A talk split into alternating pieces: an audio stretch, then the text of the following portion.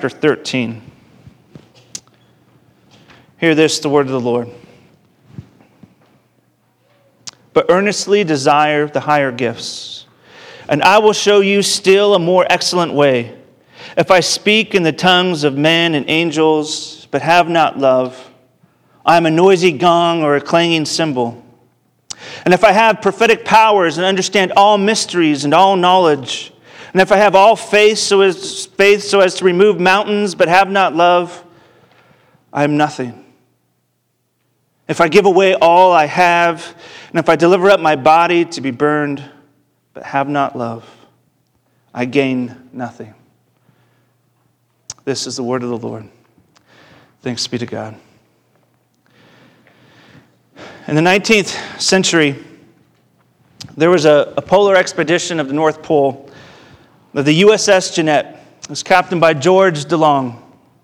And this expedition relied upon this map of Dr. August Henrik Petermann. There'll be a test afterwards to see if we remember these names.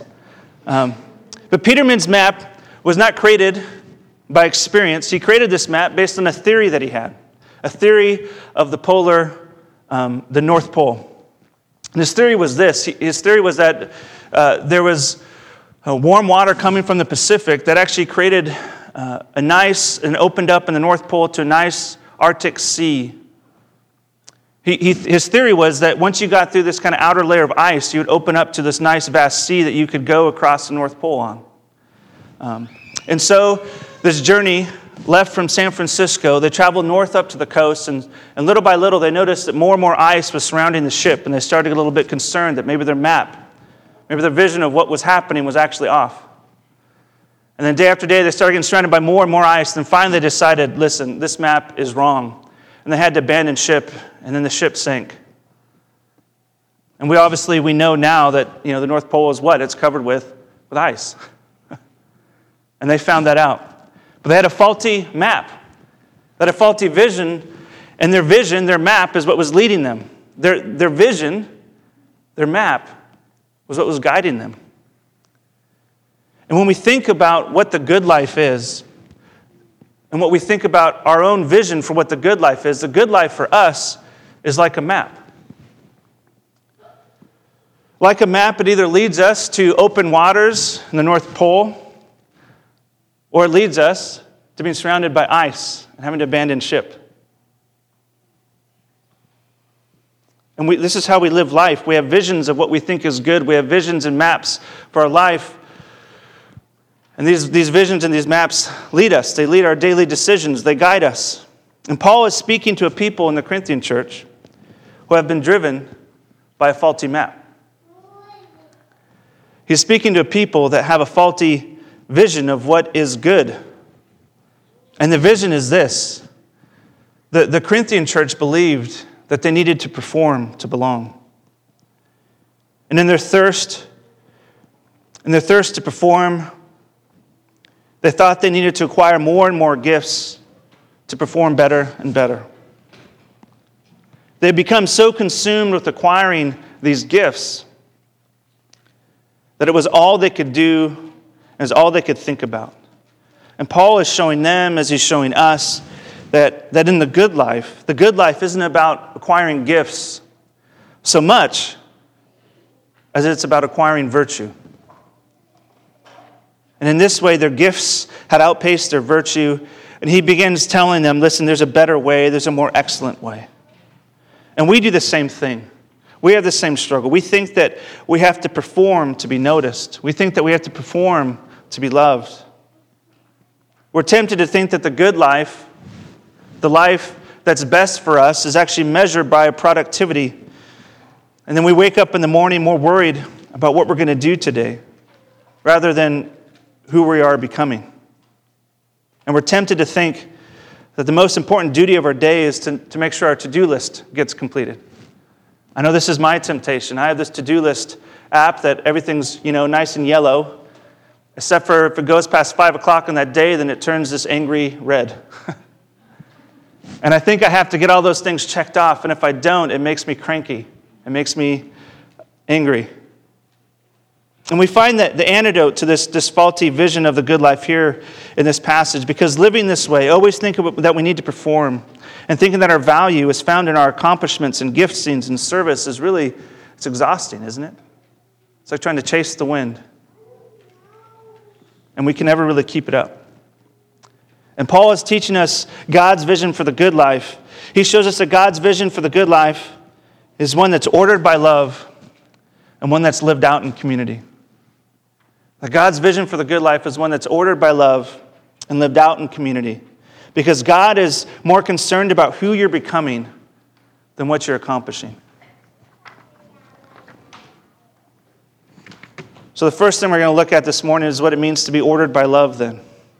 The root of the good life is one that's ordered by love. To explain this, Paul actually gives us examples of the opposite in this passage. He gives us three examples of what a faulty vision of a life that's not ordered by love looks like.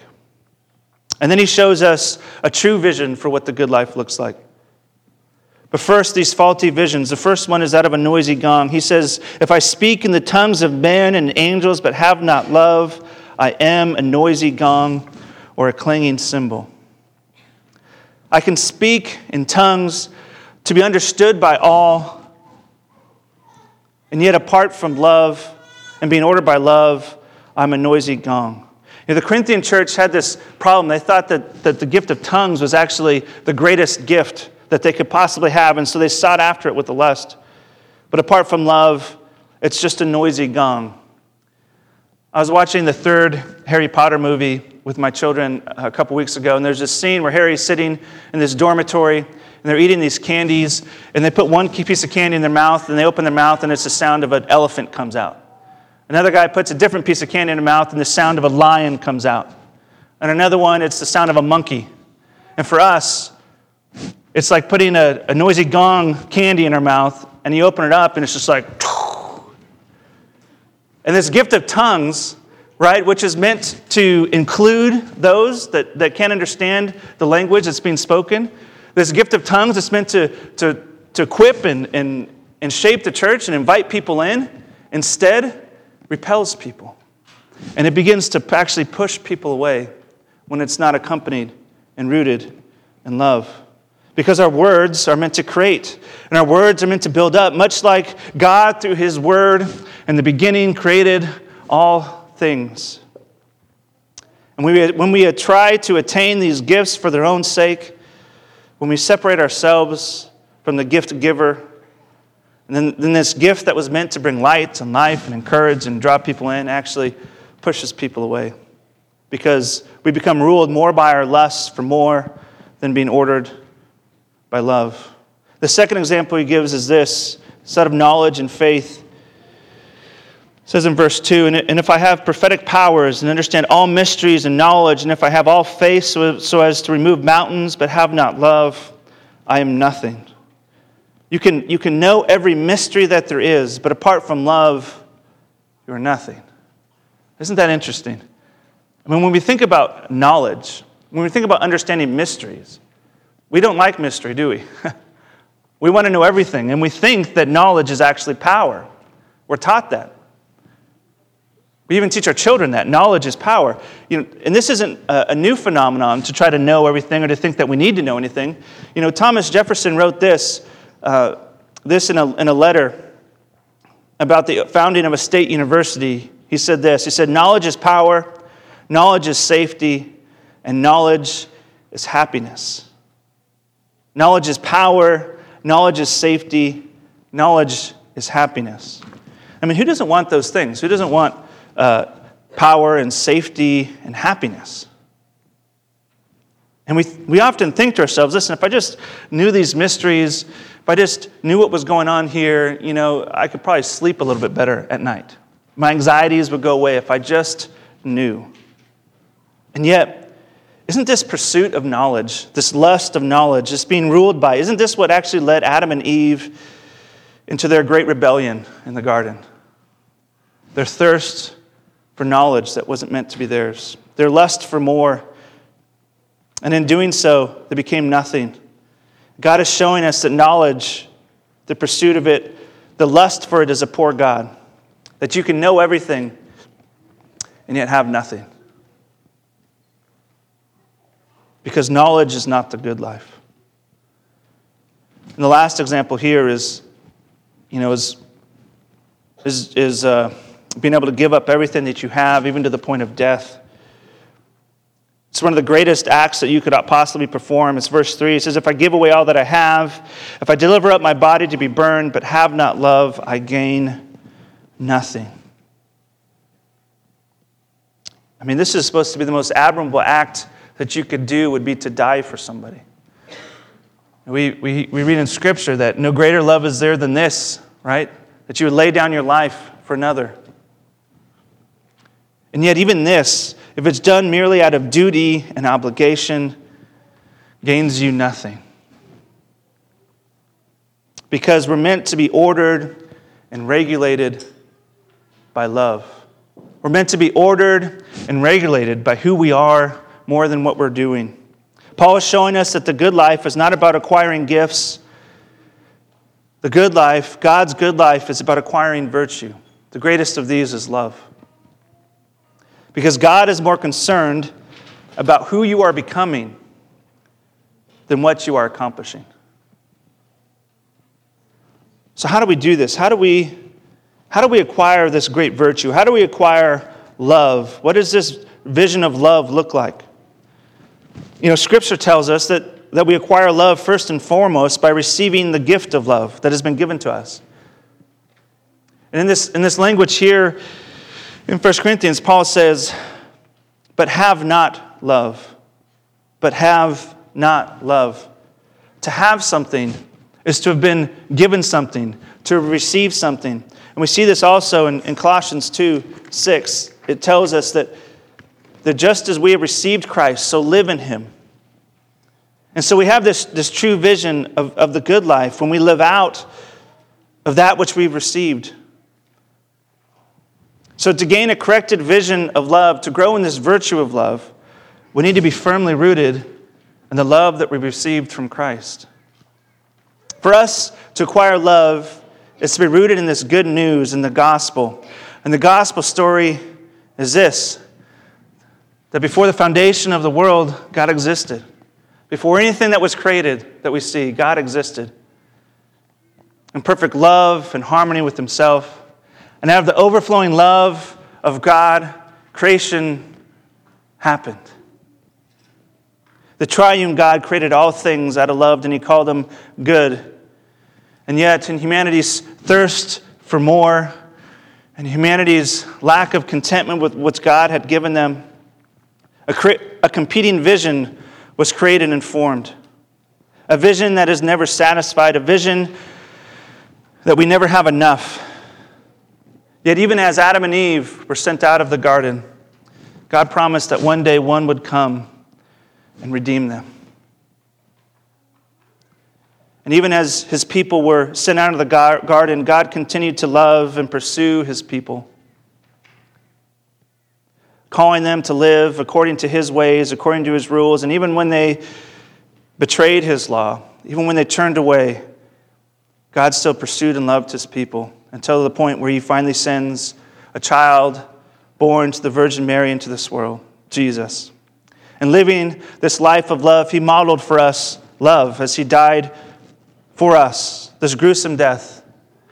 And as He didn't stay dead, but He rose again, conquering death, so that we, receiving His love and His goodness, would live with Him forever.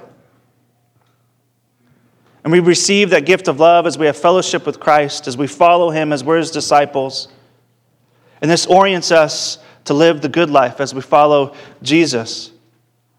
This is the love that we're supposed to acquire. For us to acquire this love is to be firmly rooted in this good news of the gospel, that Jesus is who He said He was. And because of this, we don't need to keep on chasing these competing visions for the good life. These competing visions that tell us that we have to perform to belong. These competing visions that sell us that God is more concerned about our accomplishments than who we are becoming. Because listen to what Paul says here at the very beginning. He says, I'm going to show you a more excellent way. We already have the excellent way. We already have something better. The greatest thing, Paul says, the best vision of the good life is love. This love that we have in the person and the work of Christ. We already have the good life in Christ right now. The more excellent way is ours. There is this saying that when you've caught the bus, stop running. And for us, Jesus is the bus. We don't have to keep chasing competing visions because we have caught the bus. We have caught Jesus. He is love. Do you believe this? Do you believe that Jesus really is the good life? That the life he has for you is the good life? Paul is reminding the people that when you have Jesus, you have found the fountain of life. That through his love, all things were created, and even now Jesus sustains all things. His love that laid down his life so that every sin has been wiped away, so that all that is broken in creation will be made new. This love is ours because he has given it to us. It's full stop. There's no buts. You know, the amazing truth is even when we struggle, even when we're chasing after competing visions, the beauty is that Jesus can love us more in that moment. That's the beauty of the gospel. He's still chasing us. He's still wooing us, hounding us, reminding us that his love is the greatest. It's the most excellent gift, that his love really is enough. His love is the good life. Because God is more concerned about who you're becoming than what you're accomplishing. This is a hard thing for us to believe, though, isn't it? So how do we grow in this? How do we grow in this love, right? If the good life is one that's ordered by love, and this love is the love of Christ, and this virtue of love has been given to us, how do we actually grow in this love? How do we firmly root ourselves in this proper vision to fight against those competing visions that battle for us every day? That when you walk out this door, that competing vision is going to pop into your mind. How do we do this? In the context here, I think that we learn that this primarily happens actually in community. This primarily happens in community. You know, this text comes to us in a place that's talking about the communal life of the church, these gifts that are given for the corporate flourishing of the body of Christ. And this comes to us in the middle of this communal context. And if you think about it, this makes sense on a variety of levels. For one, it's in community that we actually find out that we're actually being changed and formed, isn't it? It's in community that you can actually tell whether or not you're being changed. For instance, apart from community, if you often think that you're a lot better than you actually are. An example from my life is before I got married, I thought I was pretty awesome. Yeah, see, so did you. And then you get married, and then you realize, oh, I'm really selfish. And then you start to have children, and you're like, oh, no, I'm really selfish. And being around people, and it's not just in marriage and having children, but just being around people helps us to see what's really there. And we need that. And we need that. We're meant to be formed in community. And this is the second point. You know, first and foremost, the good life is ordered by love, and it's lived out in community. Lived out in community. I think we see this in a couple ways. The first is the one I've mentioned, is that community for us acts as a mirror. Community acts as a mirror because we can't always see what's going on and how our actions are affecting those around us.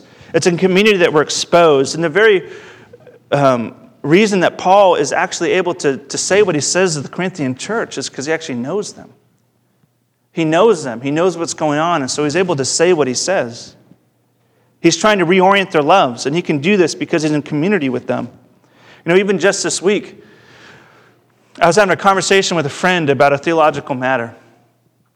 And it was a conversation I thought was a good conversation. We're kind of going back and forth, explaining our different opinions about something. And then the conversation was over.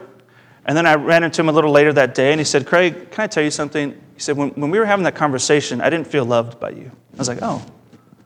I said, why not? He said, you know, I felt like I turned into your opponent. And I wasn't your friend anymore. I wasn't your brother, but I was your opponent. I was like, oh. And I was thinking about this passage that I'm studying for this sermon. I was like, So I kind of became like a noisy gong to you then, didn't I? He's like, yeah, you really did. And in that, he actually shut me off, right? And so he wasn't able to, even if my arguments were awesome, even if they were articulated in the most beautiful and perfect and profound way, which they weren't. But even if they were, because of my attitude and my posture towards my brother, he wouldn't have hurt him.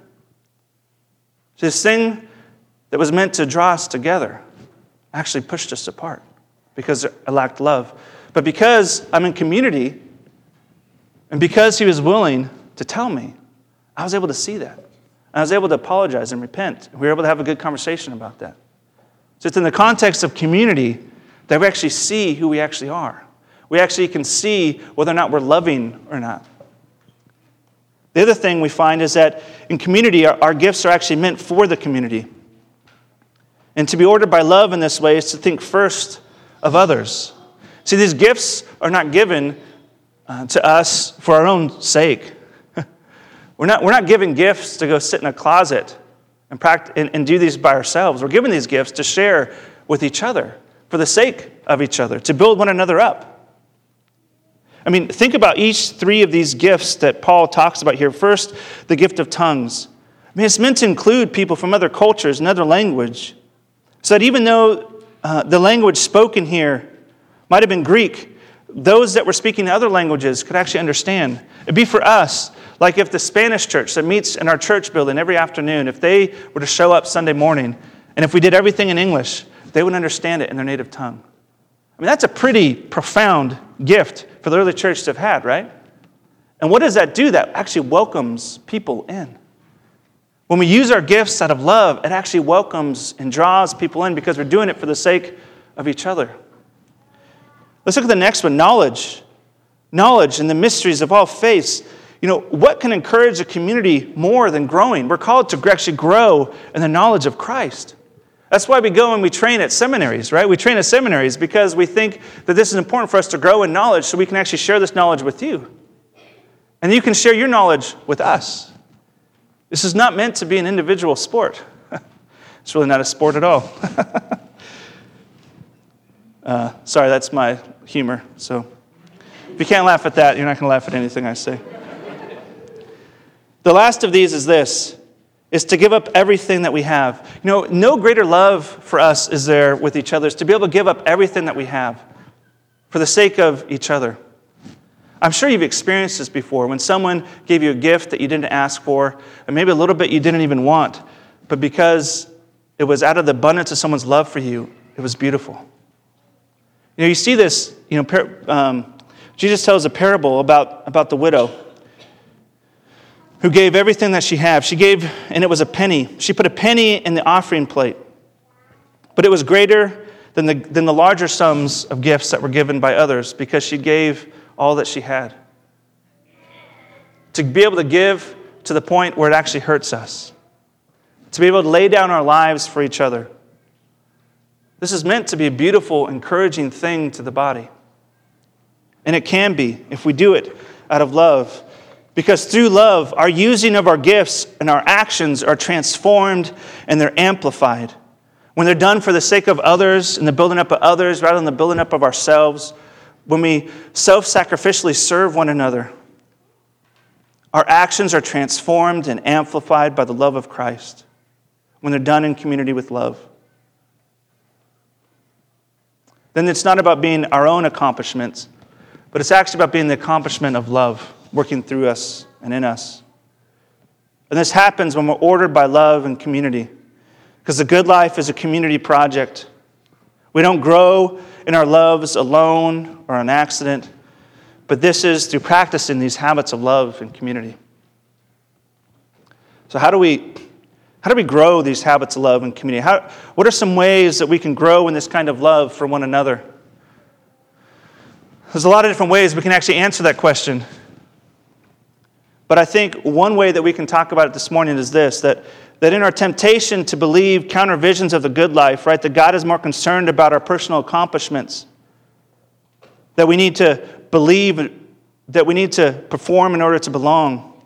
I think one of the most counter-cultural things that we can do to shape us and form us to God's vision of the good life. So we can, so we can be ordered by love and community is this. It's the Sabbath. And what is the Sabbath? The Sabbath is a day of rest. The Sabbath is a day of putting our work down. The Sabbath is a small anti-idolatry campaign. So when the world only trusts in what it can accomplish, we trust. Our trust isn't in and of ourselves and our own accomplishments, but it's in Christ and what He's already accomplished. And it's a day when we accept our limitations because we, friends, are finite beings. We can't work 24/7 as much as we try, as much as we think that would make us better, more efficient, because our goal is not efficiency. When God rested in the garden, He didn't rest because He was tired, but because work is not an end in and of itself. God is teaching us in that rest that there are more important things than getting things done. You know, in the Sabbath, while we put down certain things, while we put down our work, we actually pick up other things. When we practice the habits of love and community, as we remember the gospel story, in our singing, in our scripture reading, in our confession, in our hearing the great words of grace, and in our coming to this table to receive the grace that God has offered for us in Christ. We rest, we play, we enjoy each other, we serve one another, and we stop and we look one another in the eyes. And we let each other know that, listen, you are loved and you are seen. God knows you. He knows the deepest, darkest corners of your hearts, and He loves you. And we stop worrying about our productivity, but we're actually focused more on the formation of us as a community and as individuals as this day of rest pours itself out into the rest of our lives. Because we're laying our doings down, and we're trusting that God is the one who's accomplishing His good works in and through us. I came across this great quote in a book called Sabbath Keeping. And in it, Lynn Babb says this. She says, "The Sabbath helps us know in our experience that nothing we do will make God love us more." The Sabbath helps us know by our experience that nothing we do will make God love us more. This is true. Amen. This is a beautiful truth, and it's one that's really hard for us to understand. Because in the Sabbath, we put down our to-do list and we rest in His promise that His love is enough, that it's real, that it never fails, that acquiring virtue comes before acquiring gifts, that this is the best thing. To be unproductive for the sake of our own being. Because when we trust God and the Sabbath, our vision is reoriented. We begin to believe and live out the truth that God is more concerned about who we're becoming than what we're accomplishing. May we rest in this vision and God's vision of the good life. Pray with me.